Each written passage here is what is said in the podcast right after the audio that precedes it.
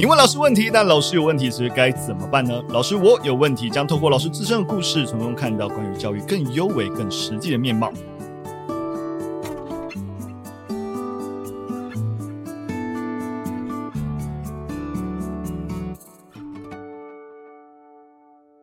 哈喽，大家好，欢迎收听聊聊教育吧。那这是我们历史系列专题的第一集啦。那邀请李文成老师。哎哈喽，大家好，我是文成。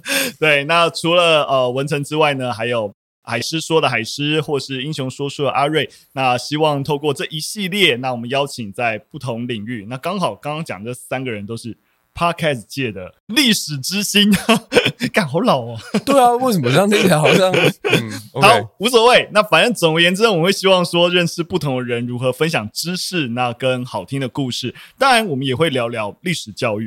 嗯、那这一集老师我有问题啊，就是欢迎到我们一粒百优节的主持人，像你老师是不是你会有点别扭？其实我现在感觉这个名称、这个头衔对我来说好像太老了一点哦。是遥远还是老？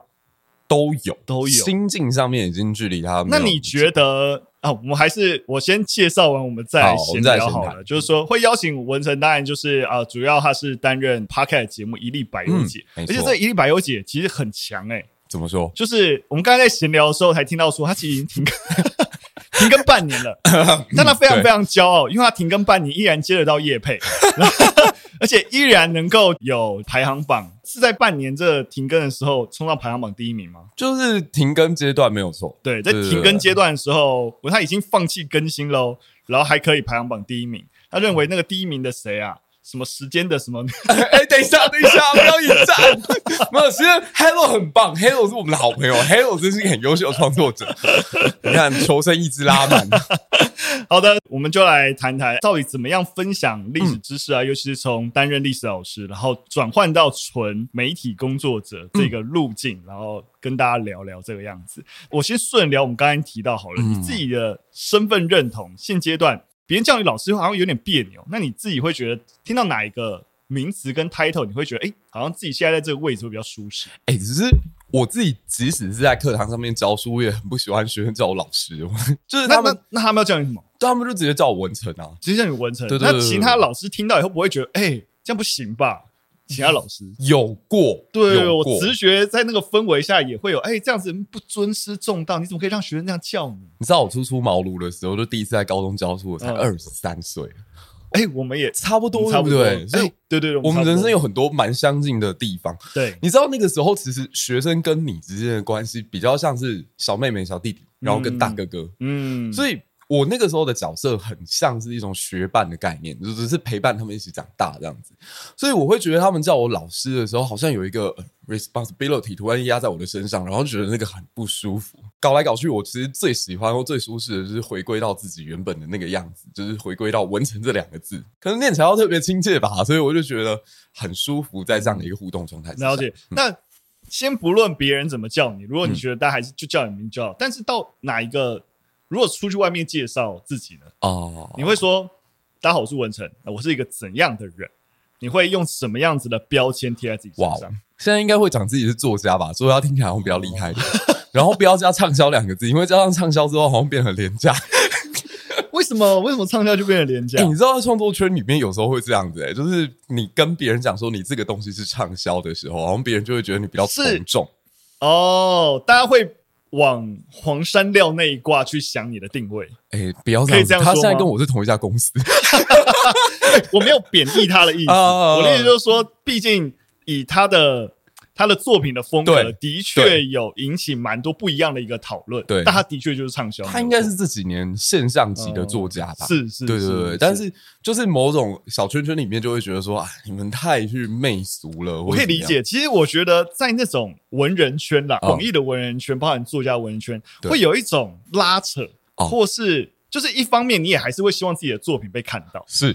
但是你看到那些被看到的人，又觉得你很庸俗，没错，又不想要自己变得庸俗。但是又不希望自己没人懂，欸、你知道吗？那很像那个，就是中国人很喜欢讲一句话，就是很拧巴，就很别扭啊，嗯、就是在在两端极限拉扯当中。对，就是啊对、哦，又有点羡慕，可是又有点不屑，然后，哎、欸，这不就很像我们现在在做这种公众媒体给大众的一种感受？就是说，你知道我像我自己在 Podcast，然后排名在很前面的时候，嗯，然后你会听到有些人就说，你里面的某些东西讲的其实是错的，你怎么可以用这么嬉笑怒骂的方法讲历史？对，但其实。这句话讲的很伤人，就是说你高头奖章摆在那里，然后你像是一个大学教授端坐起来，像一尊佛一样在讲，根本就没有人要理你。没错，对对对对，所以就有点这种感觉。我们创作者就夹于两造之间。没错，的确也是像台湾吧，从 Day One 就各种批评。对，但是实际上面也不影响啊。对啊，不影响。对，我蛮。你有你有你会因为这些留言哦感到很受伤，或者是？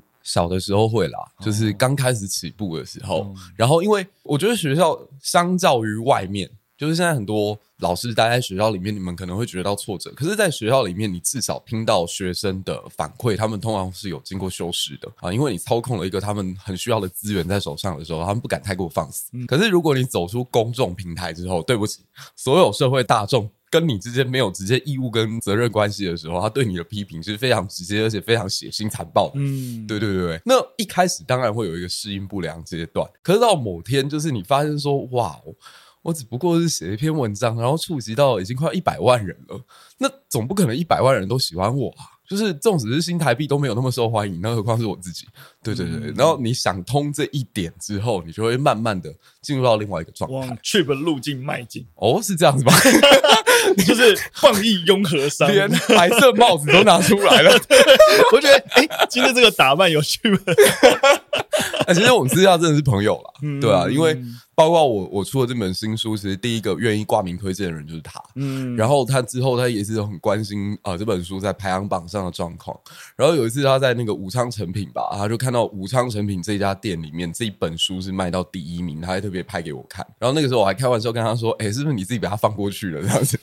然后说：“没有，我帮你的只有写在封面上的事情，其他没有这样子。”了解。我们刚才提到，毕竟谈到作家的身份，哦、我们再晚一点会聊到你写的这本书。是但你写这本书相对来说。是很晋级的事情，你才觉得作家这个很新的标签很适合你。对，但在那之前呢？你觉得在还没有写书之前，你觉得什么标签会让你比较舒服？或者即使现在有作家这个身份，嗯，还有哪个标签是你觉得安在这个位置上面不错？其实 Podcaster 我觉得是一个很安全的标签。嗯，那早期我会想做 Podcast 是因为可以不要露脸。好，这。讲出来也是蛮私人的，就是我小的时候曾经有一段时间是被外貌羞辱过，就是长得不够好看的时候，到高中都还是这个样子。然后是因为后来有开始运动，才慢慢符合所谓的主流审美这样子，然后瘦下来啦，会运动啊、阳光啊之类这些新标签才贴到我身上。始终我还是觉得内心当中有一个阴霾，就是你今天如果是靠脸出来的话，无论是好看还是难看啊，就是等到某一个阶段，你如果现在是好看的，那某一个阶段大家突然间觉得对你退烧了，那就会变成以色示人者，则色衰而爱之。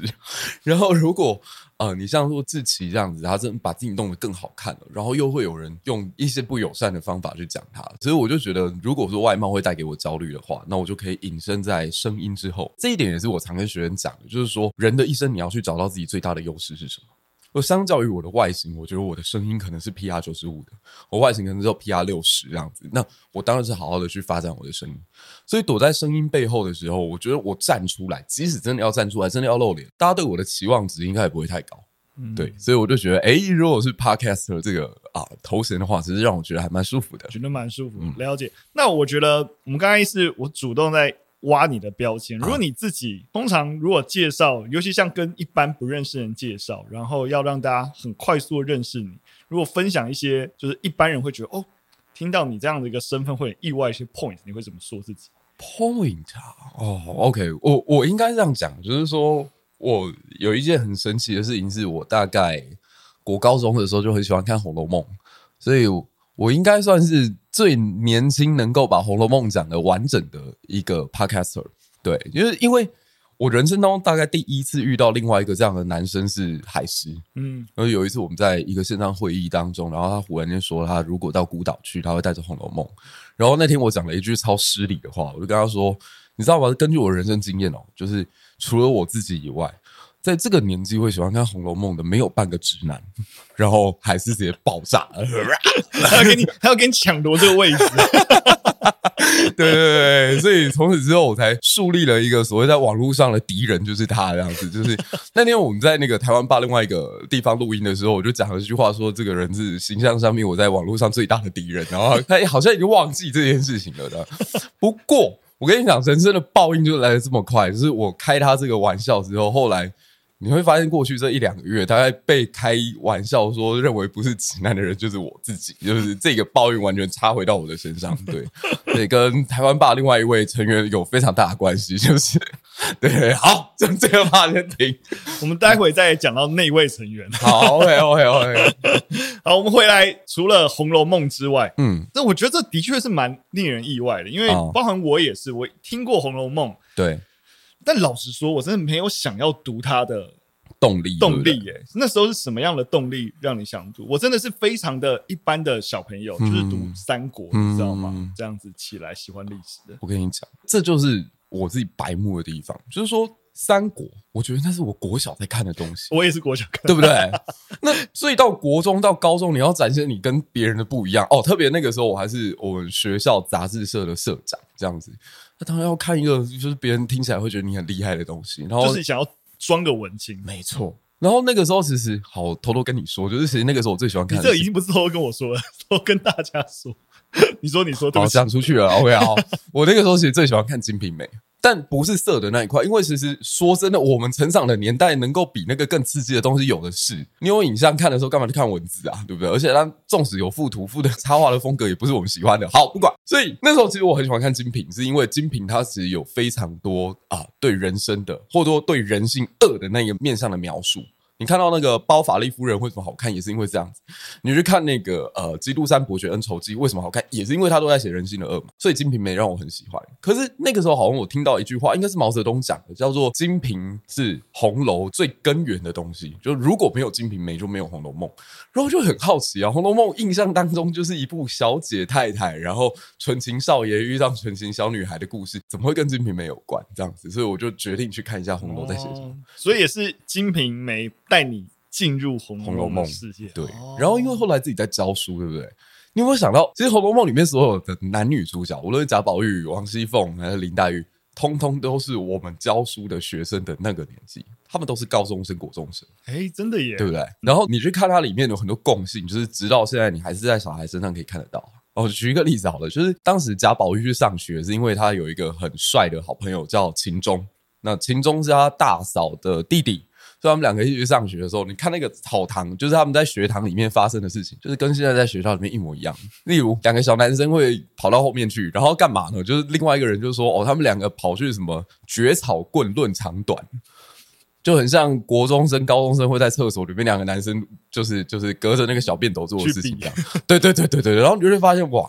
就是没有长大，就是人类社会过了三百年，只是说还是这个样子。因为人类社会不论再久，人都要从一岁一路长到十几、二十几。没错，没错。所以该经历的还是都得经历。对啊，所以你在看的过程当中，你就可以比较理解说，哦，所以国高中生他们可能在谈恋爱的时候，他们是一个什么样的心境？因为我们都经历过那个过程，可是我们都已经长大了。对啊，你真的要再回去，其实有一个很大的障碍。然后那个时候我在学校里面，因为很多小女生，她们可能有一些感情上面的事情，也会来跟我分享这样子。那我就觉得看这本书，其实多多少少对我给他们的启发是有帮助的。哎、嗯，讲到这边，我也刚刚我突然想到，其实的确，因为我们跟孩子距离很远的一个关系，所以很多时候我们在教学现场的时候，都在想说代沟。随着我们年纪增长越来越大啊，那我怎么样跟他们沟通？怎么样去理解他们？那时候就有谈到，就是说，哎，其实如果你不知道在性教育很多的沟通跟教育要怎么做，嗯，其实很建议老师的一个点就是回想你自己的情感经验。对，你从你自己的情感经验出发，你就会知道说，如果你自己在那个情感经验也会碰到的问题，那孩子的状况也是一样。是，所以你。包含 share 你的情感经验，或者从你的情感经验带入，再去给予孩子一些指引跟建议，而不是用教条式，你就不应该这样啊，你不应该上传你的私密影像，不管是怎么样，哦，就跟他们就距离很远。对啊，就我怎么会不知道？不行，但是我就是遇到一些状况。哎、欸，可是雨辰，这必须要建构在一个前提之下，就是你跟我都有非常丰富的爱情经验的学生生活。我觉得刚刚那个核心的点，其实在于就是说，我觉得老师有时候会忘记，其实自己也是也是这么走过来。对对对，他或是有时候就需要有一些别的一个方法，让你自己先回到那个可以同理孩子的状态，没错，然后再看，那你这个教学的工作怎么推进，也许会比较容易达成目标。对对对对对，所以。也许没有这个交往经历，嗯、我不知道这个经验非常非常丰富，我们、嗯、不知道有没有机会可以分享。但是不行，对方现在也是名人。好了，没有好，所以我觉得，但很多时候你一定也有包含你朋友。对对，有类似的经历啊，是是是，那你要怎么陪他度过或之类的？哦，对对对。但你带书了，我觉得也是一个一般人其实会去质疑老师另外一个点，就是哎、嗯，你一毕业就进入职场工作，是，是就是你也没有足够的人生阅历，你怎么能够带领孩子？嗯、就是说他未来毕业然后能够适应未来整个社会的一个挑战，嗯、这也是一些人质疑老师的点。你怎么会看这个问题？其实你带的小孩不就是正要经历十六七岁而已吗？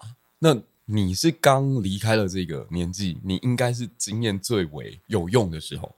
就是说，我们今天在学校受什么样的训练，是看你以后到社会上面做什么事嘛，对不对？那如果老师他是要去从政的，那当然是不足啊。可是他是要进到校园里面去照顾那些可能跟自己一样刚走过这条路的小孩，我觉得非常的适合啊。千万不要被这句话绑住了，觉得自己什么社会经验不够。难道你要去股海翻腾了一阵子之后再回去学校教书吗？请问有什么用？教小孩怎么当冲吗？好了，以前我曾经跟他们讲过这个，然后告诉他们不要做这件事情，这样。可是这不是重点，就是你现在应该。是说，哎，我在求学生涯当中，我遇到了什么？包括我对未来的规划，包括我当下情感的解决，包括我当时学习的障碍，包括我当时的人际的问题，你应该是最熟悉的。嗯，你在这方面的专业度是绝对远远超过社会上其他任何人的，所以你就是最适合带领小孩的存在。要先有这个信心，而且我也觉得，经过这种培育上来的我们，真的是无可替代的。千万不要被社会上面的这句话给打败了。嗯，对，我们去做别的工作不适合，但是在校园里面，我们就是唯一最好的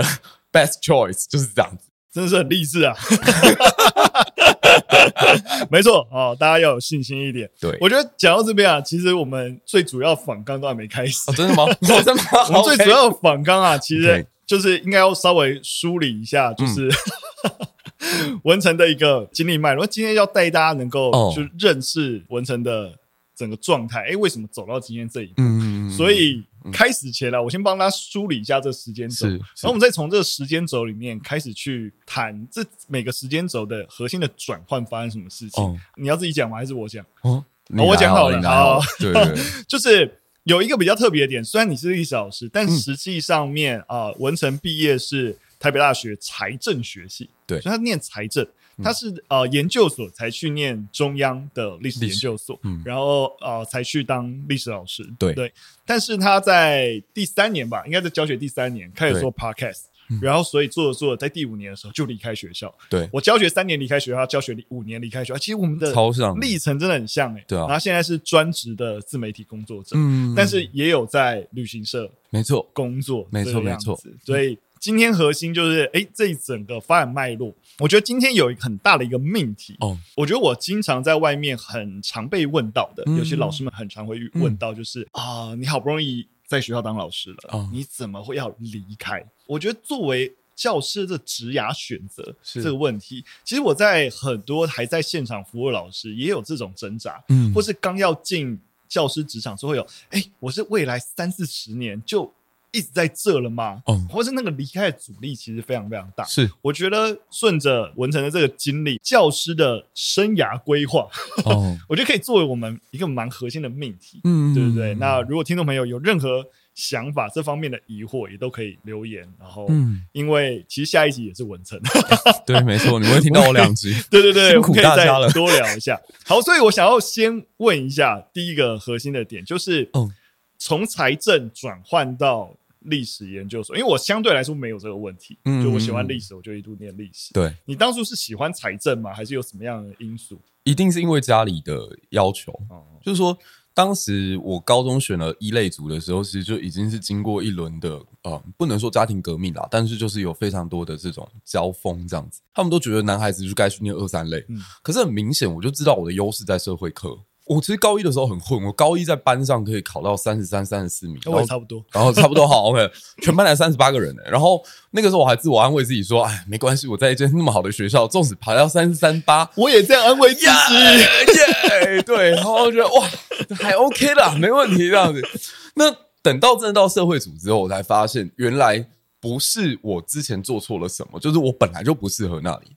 我记得好像有一部电影叫《双面罗伦兹》吧，它里面有一句话讲得非常好，他说：“不要觉得自己是边缘人，是本来我们就在这个边缘上。然后你说边缘，每一个人其实也都是边缘。然后我就想一想，觉得嗯，太有道理。我只是现在找到我的战场就是社会组。然后在社会组到第三年高三的时候，我突然间发现，哇，我在组排可以排到前二十，就是你知道吗？从班上的后面数过来的三十三、三十八，忽然间变组排了二十的时候，这时候你就有很多想象。”特别是你身边的人，就我爸妈可能高一的时候已经放弃我了，可是突然间发现你是可以读到商学院的，你是可以读到法学院，你是可以读到他们心目当中那些很厉害的名人都读过的地方的时候，就会觉得你应该往这个方向去。毕竟我觉得家人是我这辈子当中最大的股东啦，就是说他们投资在我身上那么多的钱，董事会的话我还是得听这样子，所以我就乖乖的选了一个会让他们放心的地方，就到财政系去读书。到应该是第三年吧，就是二零一四年以后。那个时候太阳花学运起来，然后让我自己的内心世界也产生一些变化，就觉得未来的世界其实变动是很大。那为什么我要去做一个别人印象当中觉得很安稳的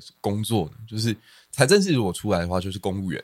啊、呃，银行，然后保险，然后我觉得这三个都很棒。可是我自己是一个很浪漫的人，就是我是一个很自由的人，我是一个不太喜欢受限的人。这样，我觉得做这些工作，那个少一个零还是多一个零之类的，就会出大事了。所以我没有办法。可能在前二十年的时候我可以。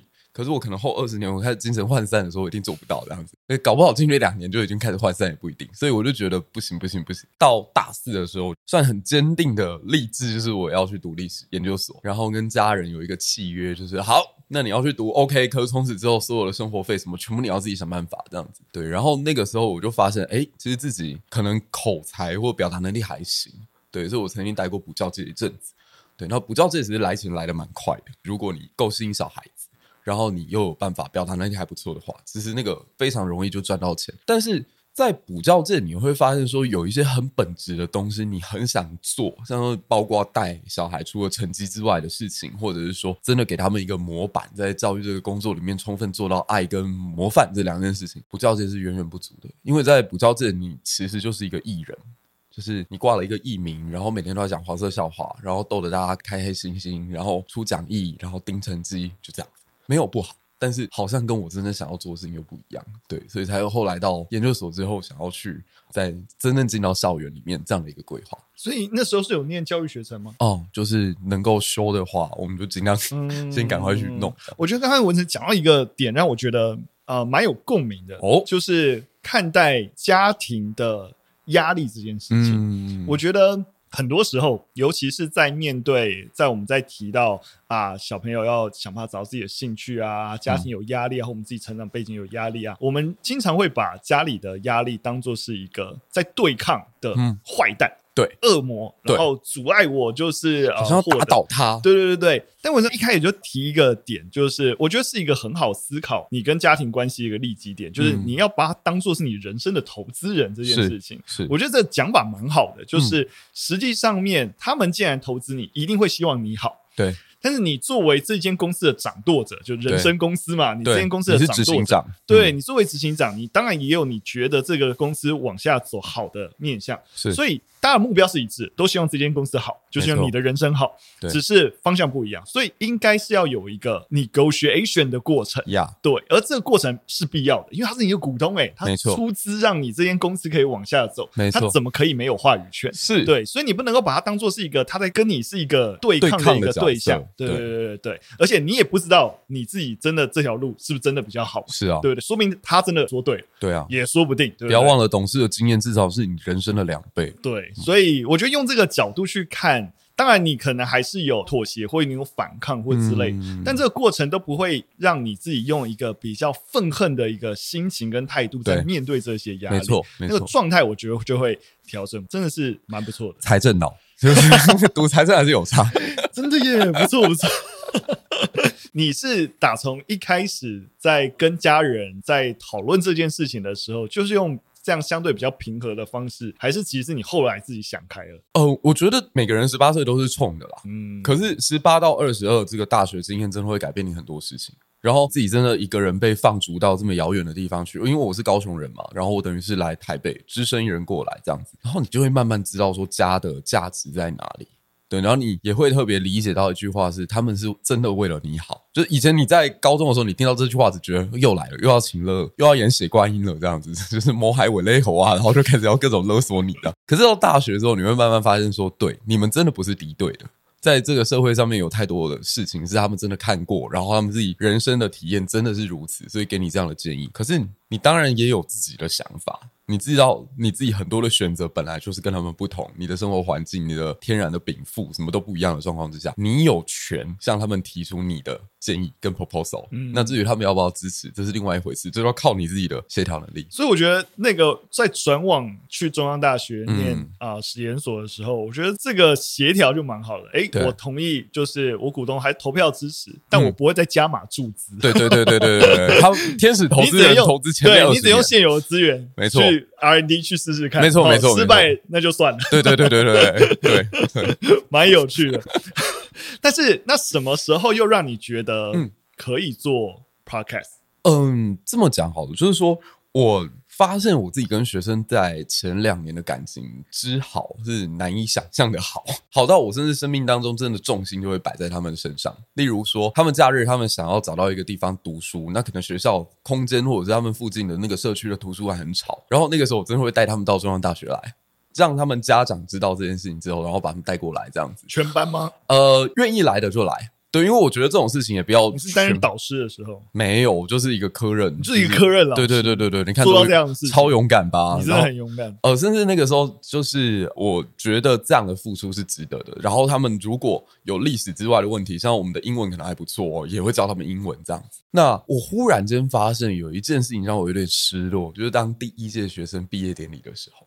其实那个当下是连我自己都很想哭的，当然老师不可以哭啦，但是就是会觉得啊，他们真的要离开我了。对，那有没有什么方法是可以让我把我对他们的叮咛也好，或者说对他们此后人生当中的建议也好，永远的存放在某一个空间里？这样，加上我又不喜欢露脸，那刚好那个时候又有这个 Podcast 这个新的媒体开始产生，我就觉得它是一个不错的工具。然后当时。哦，我教到了很多班级，就顶多就是带一年而已。然后你也会希望说，接下来高二你们会遇到国文，可能某一个课文，我告诉你那个历史的那个丰厚的背景，如果你知道以后，你就会对它更有感。包括什么《岳阳楼记》啦，然后《烛之武退秦师》啦，《郑伯克段于鄢》啦，哎，那个背后故事都超好听的。对，那我就全部都先准备在这边，你们有需要的话就去听这样子。大概是这个契机让我开始觉得想要去做这件事。嗯、然后还有另外一个，这个也比较私人一点，但也可以说，就是说我的节目其实是一个药物的名称，台湾现在已经没有的一种让别人可以离开忧郁的一种药，这样子。那个阶段的我自己，因为刚好家里也出了一些状况，所以我人生刚好处在一个很困惑的时刻，会去思考。包括大家也都可以去想，就是人生的无常是你难以想象。刚好那个阶段当中，我家里的事情让我觉得无常搞不好会比。啊，那天还要早到这样子，所以我就觉得我应该要为自己留下一点什么。所以在双重想要留东西的状况之下，为了学生，为了我自己，我决定要来做 podcast。嗯，大概是一个这样的契机。了解。我觉得刚才听到一个点，我想要追问一下，就是比较前面，就是刚才讲到教学的部分，就是你跟学生的关系很好，但是我们在教程啊上班级经营啊，跟学生相处啊，经常还是会得到一些告诫，要有距离。或者我们最经常遇到的一个很常被问到，或或者说我们自己一直在思考的问题，对，能不能跟学生当朋友啊？对不对？这是一个最长的一个命题。就是有些人相处像朋友，而有些人就是朋友，还是怎么样？好像每个老师有不同的做法。没错，到底看待这题该怎么办？你自己是怎么理解这题？跟你是怎么？掌握你跟学生之间的距离，我觉得毕竟我们真的还是大人，就是说我们内心当中是可以为自己设下一条防火墙的。你知道过了某一个阶段之后，你已经没有办法再管理的时候，那就代表这件事情不对了。我们当然可以跟他们玩在一起，但我们自己知道那个底线在哪里，对吧？我自己的一个设限是这样，就是说，当然很关心他们的成绩，也很关心他们现在的状况。可是这件事如果让我一天之内想超过两次，我就觉得。这样不太对了。无论这个对象跟我现在有多好，我都觉得这已经超越老师跟学生该有的分际。这样也真的不要太好了，因为这个我必须要为同事来讲一句话：你如果跟学生那么好的话，其实其他同事也很难做人。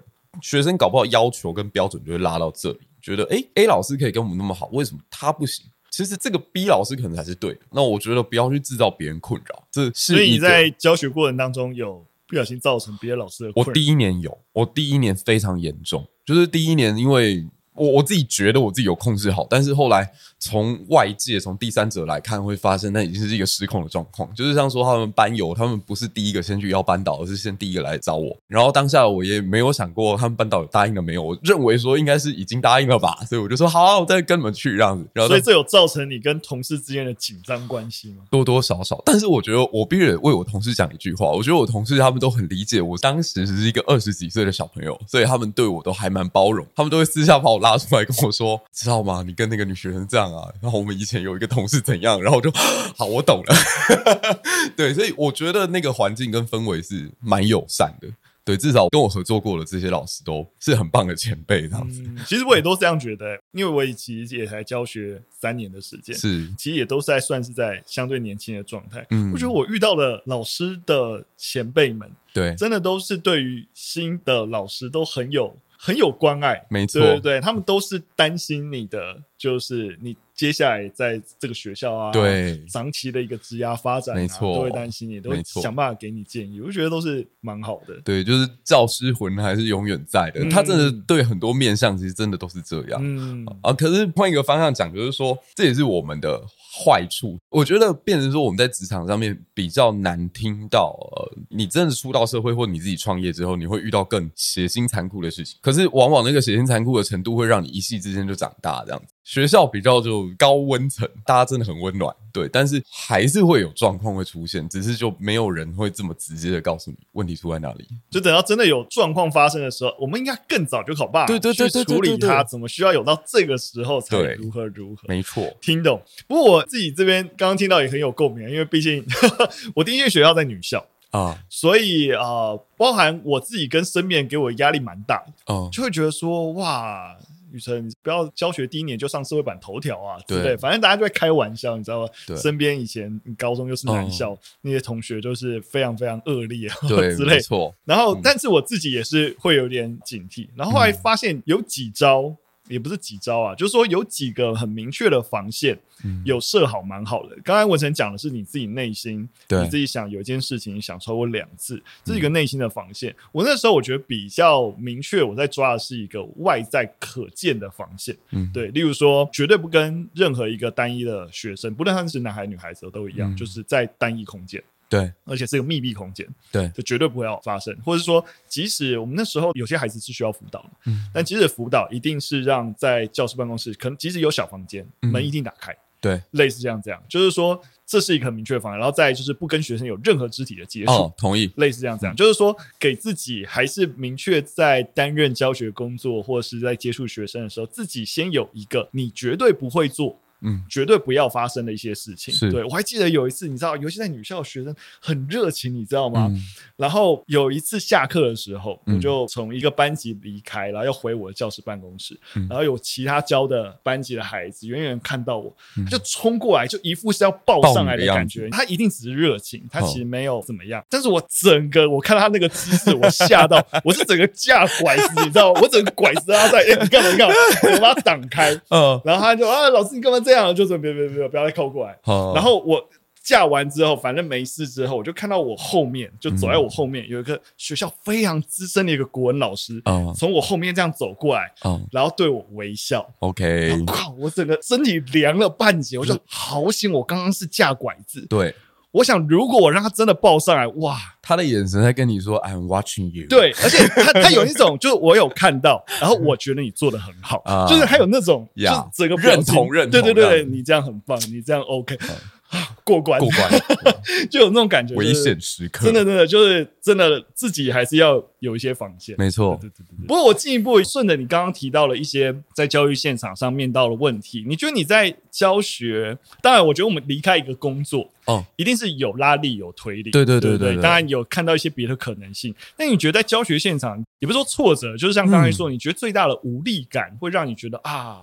离开这个地方有什么事情吗？我不知道这样讲会不会很伤到我的学生哦。实际上，我是感觉到我自己原本教育的初衷，在大概第四年、第三年、第四年的末尾的时候，一直在耗损。那耗损的最主要来源在于，我教书的地方其实是间社区高中，对，它成绩不是不好的哦，但这里的环境可能是没有像我们明星高中这么的严苛，或者说他们同才之间没有像我们在高三那一年会有的那种竞争压力，就大家是基本上带着一种啊，未来到哪里去？这都是命，这都是缘分，随便这样。所以我会觉得，我原本给自己的设定是，我希望能够来打破某些阶级复制。你知道，在社区高中里面的小孩，其实他们的啊，无论是智能发展还是学习能力都很好。可是，可能是因为家庭环境的背景，或他们从小被灌输的某一个观念，例如你们就是笨，你就是不会读书，你就是不会读书才到这里。这些东西是他原生带来的，要说伤害也好，还是负担也好，他们没有办法抛掉，这个包袱一直都在。那你很努力的，你看着某一个孩子，可能在你的这个教育过程当中，诶，他突然间开始往上走了。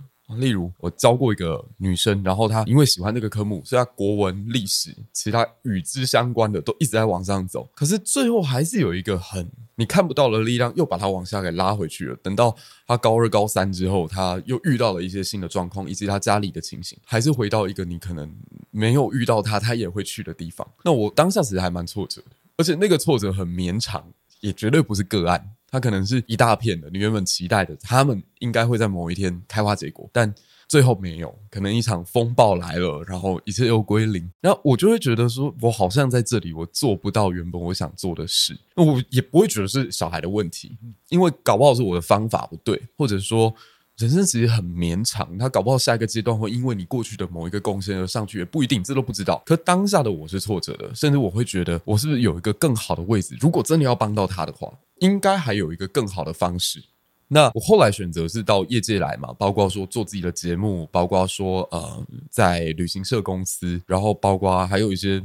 这不知道能不能讲，反正就是有一些单位其实我也在协助这样，我也是类似顾问的角色。那这无形之中其实提供了很多机会，什么样的机会呢？就等到小孩他离开了高中校园，我发现我还有办法帮到他们。我发现有某些东西也不是教他们去实习，就是真的直接给他们薪水这样子。然后你透过这个做中学，你发现你能教的东西比在黑板上、比在教科书里面还要来的浩瀚的时候，我会选择就是走第二条路。了解，对，我觉得刚刚我先讲了这个视野的局限性，我自己不知道为什么，我刚刚听到的时候，我立刻想到我自己国中要升高中的那一刻，嗯、因为我我国中念新店的一个很普通的。嗯小国中，而且甚至是有点流氓学校，嗯，所以在那些学校，你知道能够考上在台北地区的所谓的前三志愿，非常少，个位数而已，你知道吗？你在台北那种什么金华、什么中正，就几百个考上什么建中、北一女的那一种，我在那学校就是个位数，我从来也没有就是校牌有办法什么前十名，跟我从来没有校牌过。也许在班上成绩不错，但在那种学校，即使班上前三名，你也就是那样，对对。对。大概我对于自己的一个目标的定位，一直想说，哎，我大不了就念新念高中，就是社区高中，对，对，就是反正在新念，就是这已经是一个最好学校，因为离家又近，然后也没什么不好，我就。给自己的一个框架一直都是我差不多就这样，嗯，然后所以毕业念新念高中就可以了，嗯，那我分数好像也差不多在这边，因为段考都考那种很小的范围，是，所以我从来段考都考不好，对，但不知道为什么一到高三，我开始考模拟考，考试的范围开始拉长，他开始不会考那种很枝微末节、很小的东西的时候。哦他想，嗯，我模拟考的成绩就开始一直开始变好。哎、欸，那我发现我们都是有大局观的人哎。我自己高三成绩会那么好，应该也是这个原因。对，我经常在班上都很难第一名，对，都一直被班上一个很厉害的女生给打败。嗯、后来甚至有一次模拟考，我就在全校一定有前十名。嗯、我觉得，好像好像可以、喔，还蛮厉害的。对对对，对，然后也真的是到了高中，跑到台北市去念高中，嗯、因为自己在那个位置以后，你觉得你能做的事情跟你能施展。就不一样，嗯，对，没错，跟你在高中的时候被局限在一个框架下面，对，我觉得很有感诶，对，对，但我觉得这某种程度，我回到教育的角度来想，也是。怎么样去打破这种某种程度，好像你很小的时间一旦进入了，你知道高中职的阶段，或者高中高职分流啊，我就是这样的人。对，如何避免孩子太早的否定自己，而且是用这些这样所谓学校跟世俗的框架去局限住自己，我觉得蛮重要。不然你看，如果我局限在自己这边，然后原来不知道自己对。没有这个机会的话，我可能也就那样了。对啊，其实这也是我现在在做节目，或者说我在做自己的公司的时候，会特别努力的一个原因啦。因为我相信有蛮多孩子还在看着我在干嘛，就是说每一个人都是这样，他不可能一口气都立刻支持你嘛。可是他会看你现在在做的这件事情，所以当他们有一天突然间发现自己爸妈在看的争论节目上面有我的时候，他们就说，就你你会感受得到，他们给你的那个回馈是，老师，我看到你在做什么了，然后。你好像也在证明着你当时告诉我们你要做的那一件事，你正在往那个目标前进。我相信它是一个示范的作用啦，会走多远再说吧。但是至少当下我们很努力。了解。如果往下走，其实核心你觉得有办法有这些资源跟做 Podcast 算是有关系的吗？我觉得都算有关系，都算是有关系。换、嗯、个角度来讲好了，你自己身边的人，呃，刚才有提到，哎，孩子看到你做 Podcast 生日上节目很好，但你其他包含同才是你。其他人如何看待你做这个节目？我觉得应该都是疑虑的眼光吧，嗯、因为我也必须得承认啦，就是说，Podcast 在二零二零年的时候看起来是一个机会破口，没有错。可是其实那个阶段，包括到现在，你看到排行榜上面名列前茅的，他通常都是原本就不是素人，对，他可能原本就是新闻名人，然后原本就是所谓的大师，那所以他们是带着流量过来做这件事的。那我，我当时就完全就是一个自己啊想办法。突破突破突破这样的一个状态，可是我还是觉得你做一个有价值的东西，多多少少还是被看到。就是我第一个真的被看到的系列，其实就是刚刚聊到的《红楼梦》。那这家公司他们在做的产品内容，本身就是希望能够追所谓比较高端的那个客群。那也因为这个项目目前为止解说者的稀缺性，你现在想到男生还有讲红楼的，应该就是白先勇跟蒋勋。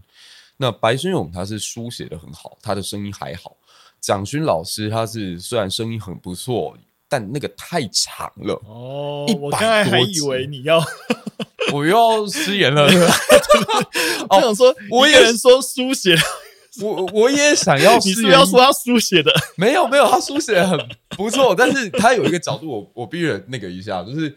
他太把《红楼梦》讲成希腊的雅典学院里面那群男孩子哦，我觉得是跟蒋勋他说的背景对对对对对，他说那个西方文学的那种对，所以我我会觉得那好像有点偏离啊。真的，你用东方审美角度来看这本书上，然后我就发现，哎，其实自己有一些切入的角度可以试试看，对，然后就在那个阶段当中累积了一个比较雄厚的客群，嗯，对。了解。那某种程度也可以说，经营 Podcast 那开始有流量的时候，你还在学校。对啊，呃，某种程度跟你在跟其他老师同才之间的一个相处，嗯、会产生一些压力吗？我认真觉得跟我配合的老师真的还好，嗯，但是没有跟我配合不认识我的老师们就会有，因为跟你配合的人他知道你在做什么，甚至他的国文课他也会用这个当成辅助教材，就是一个大家互相帮忙的概念。那啊。呃如果没有跟我合作的人，他们应该就会比较 带着一点压力来看我，嗯、就是你你到底想要干嘛这样子？我觉得我会问这个问题，也是我觉得我教书在最后一年的时候，嗯、因为那一年其实我是有点 course，就是二零一四年九月一号我们第一次影片发，嗯、但就是我其实还是把那一整学年是教完的。哦，也就是说那一年就二零一四九月一直到隔年七月，是就这一年的时间，我其实是。白天是在学校教书，嗯，然后晚上在做影片。我们那时候每个月都要做一，甚至中间还要做别的内容。哦，那一年真的是非常非常辛苦。啊、但是说难熬，我都觉得好像也没有现在工作难熬。只 要管四十个人，我觉得 OK 比较难熬。但是我觉得那时候的氛围也有，因为我们其实有点幸运嘛，我们就是一出来，然后就被看到，就被看到了。嗯、所以那一年开始在教书，甚至每一个月只要台湾爸更新，小朋友都会敲碗，就老师你就是看到他放给我们看，我就说你回家不会自己看，然后他们就要又也要要求我放给他们看。嗯、然后不时的那一年就开始有时候会出去演讲，嗯、所以要演讲我就要跟学校请假，然后调课啊之类的。对，所以就会有感受到自己在学校里面跟其他老师。或是说我自己有点不知道，有时候也会换过来，是我自己有点不知道该怎么调试调试，或者说跟怎么跟老师相处。有时候会有一种就是说，你也会担心别人觉得你大头症。但你也没有，你其实没有跟你担心别人觉得自己没有，我不知道我觉得你自己在讲。我我懂，我懂，就是那种认知落差。对对对，就我其实是没有的，但看在别人眼里，搞不好就觉得你现在就是大头症。对，然后那我是不是应该要多做什么来告诉你，我其实没有啊？那多做会不会又多了？很怪，你知道，就是那时候，对对对，那个相处会觉得有点尴尬，然后以至于我后来的办法就尽量没事不要太多跟其他老师交流，哦，不然好像我一讲出来说我可以帮忙或者做什么，好像就说哎，你是这样，你是在。可是大家有没有发现，当你做了这个动作之后，就更加深了你大头症的影响？对，其实我后来离开之后，有听其他比较熟的同事转让，会说觉得我那一年在学校就是都不太跟别人相处，也不是讲什么很坏的话，嗯、就是说觉得我都只做自己。对但通常当然会希望你更参与啊，或者是怎么样，然后觉得我好像都只顾好自己啊、哦、之类的。哦、但我觉得，哎，其实我不是这个意思。但嗯，好，没关系，就这样吧。而且 就有那种，我觉得这样做也没有错。哎，就是我其实也很想要奉劝现在还在学校当中的大家，就是做自己没有任何问题。你为什么一定要去奉献自己，然后做成一个别人心目当中觉得热血教师该有的样子？嗯、你真的要维持一个可以长久运作的模式，一定是你自己舒服的。如果这个动作让你已经觉得不舒服了，纵使它在短时间之内可以帮你换到一个什么头衔，长时间来讲，搞不好对你也是短多而长空。因为别人就会开始觉得啊，不是能者多劳吗？啊，不是怎么样吗？等到你哪一天突然间做不到的时候，这个环境会给你一个更大的压力。我自己其实是这样，就是说别人要怎么想，那真的没有办法。那的确是到了最后这一年，我也是一直在请假调课，然后干嘛的。可是因为我前面还没有开始做创作之前，我都很愿意配合啊，我就会觉得我没有对不起任何人。那你自己也知道，心安理得就好了。嗯，至于别人要怎么想，这是别人的事情。我觉得我会把这条界限就是画的还蛮清楚的。嗯，对。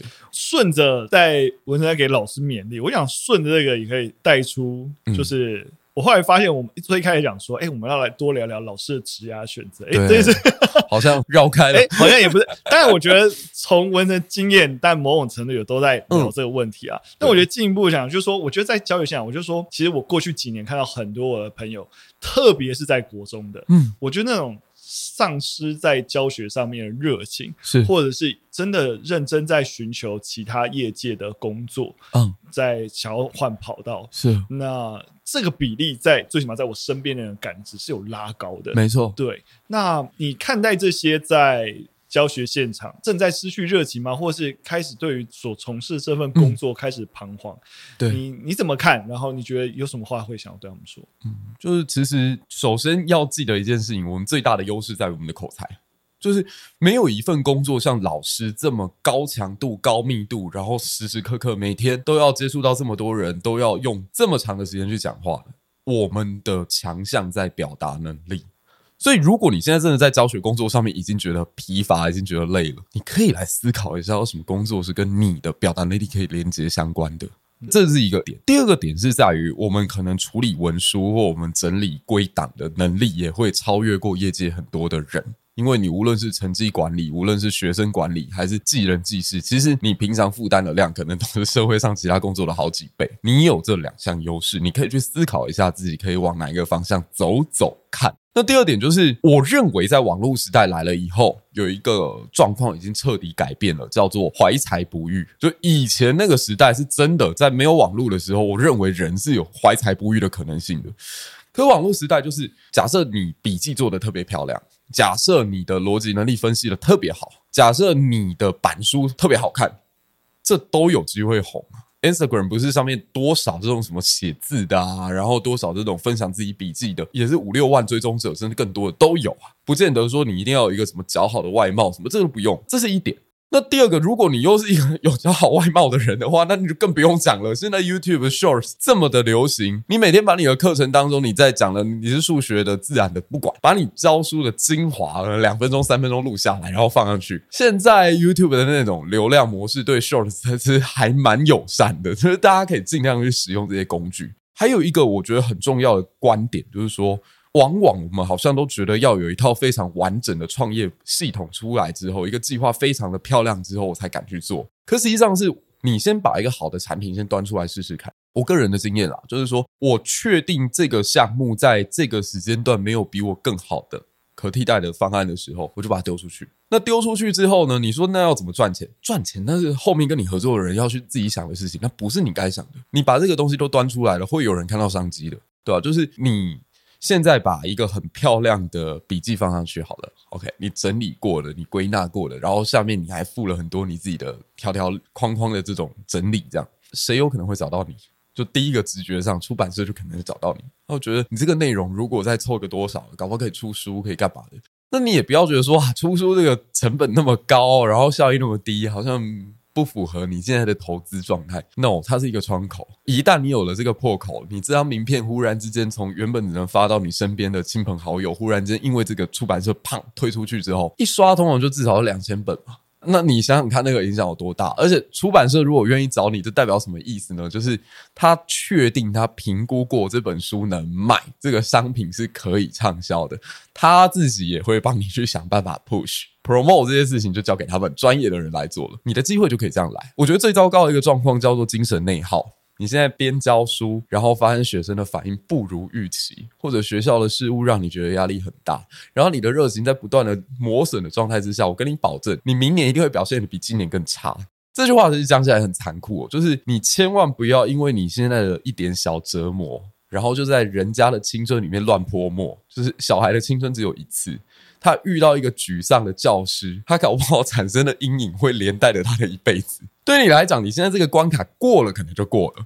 可是如果你因此而影响到你的小孩的话，那个很糟糕。嗯、所以你要赶快调试过来，要么你赶快去尝试想办法在别的地方找到你的破口，然后要么心安理得的回到自己的工作岗位上，然后重新去想一下自己原本的初衷是什么。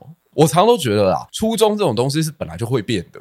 可是初衷是你在狂风暴雨当中，你可以自己回到安身立命的那个基点的最重要的一个力量。就是他会把你往后拉，我自己可能会觉得哦，我好想要改变学生的人生，或者因为我自己有一个不太好的家庭，我看到了在十六七岁的小孩原来离毁灭这么近。那如果当初有一个人拉这个小孩一把，搞不好状况会不一样，剧情就转变了，所以我才进到校园里来。你说我现在即使离开了，这个初衷还在不在？我觉得还在啊。教育一定要在教室里面搞吗？不见得吧。我觉得我现在可能影响到的学生，比起我在那边教书教十年、二十年、三十年还要来得更多。刚看了一下自己那个下载数据，好像已经八百多万了。我也才做两年多，然后中间还停更这么久，这样子。所以我会觉得大家不要在沮丧的情绪当中太久。沮丧的情绪没有创造力的状况之下，它就是内耗。对。蛮好的，刚才听到文成，我觉得他已经讲太好了。我能够补充的只有一个小小的一个侧面。我觉得刚刚一开始就有提到，其实的确老师应该先很好的去理清自己的优势，尤其是当你想要离开教育现场，想要往业界去寻找其他可能性的时候，一定要稍微先看看你现在拥有能力跟业界怎么样去对接。没错，所以一开始提到口才这件事情，我刚刚其实立即想到，就是其实在这个市场上面，先不论哪一个领域，你会发现。发现每间公司也都一定会有 HR，嗯，一定会有人资部门。对，人资部门里面其实有一个很重要的一个任务，就是教育训练。嗯，就是所有的，尤其是稍微有具规模，即使是台湾吧这样规模，里面都会有两个人资专员。是，然后就会去安排各种教育课程，然后看，哎、嗯，现在公司需要怎样能力的人，或者是目前的人才可以往哪个阶段去培养发展，然后所以，然后这个人就要负责做这件事情，甚至有一些教育训练工作，就这些人。要负责做，所以如果你还是对于教育有兴趣，然后但你想要跳换跑道，其实刚刚提到，其实这个领域也许也是一个你可以思考的方向。哎，我不见得需要，呃，例如说我要进科技公司，我又不会这些什么什么软体，我不是工程师，没有科技公司也需要人资啊，是哦，也需要教育相关的一个专才的一些背景的人，没错，对，所以其实是有机会的，对对对，啊，给大家一点方向。好的。今天呃很开心能够邀请一粒百油节的，就是文成来这边跟大家做分享。那我想要先停在这边，也是因为下一集 我们又要找，对，我们还有第二集，我忘了。对对对，当然是别的题目，但刚好就是啊，一鱼二吃，一鱼二吃。OK OK OK，好不容易就是让文成坐在台湾爸这边，就是 一次搞定两件事情。那如果大家有什么问题的话，也都一样可以留言。告诉我们，但最后啦，这些文成一开始有提到，他现在是一个作家，写了什么书呢？可以跟我们就是这些啊、呃、在意教育的听众朋友分享。好，我写的是《上瘾台湾史》哦，这是集合了我大概教学五年的经验所汇聚而成的一本。作品，那我其实里面放了很大的篇幅在讲原住民，因为我觉得台湾其实现在在教育现场最严重的一个问题是，我们的年轻一代其实对于啊少数还是存在很大的歧视。没错，对。那我也希望从这本书呢，去看到我自己在教课的过程当中是用什么样的语言去跟我的学生对话。我里面放了很多的啊，无论是网络用语啦，还是说比较商经背景才会出现的比喻啦，那么就应该会给大家一些读历史作品当中。很不一样的体验。嗯，对，我相信文成能够从就是学校，然后跳转到媒体，代表说他去沟通这些知识的一些切点，或刚才讲各种譬喻，一定有一些。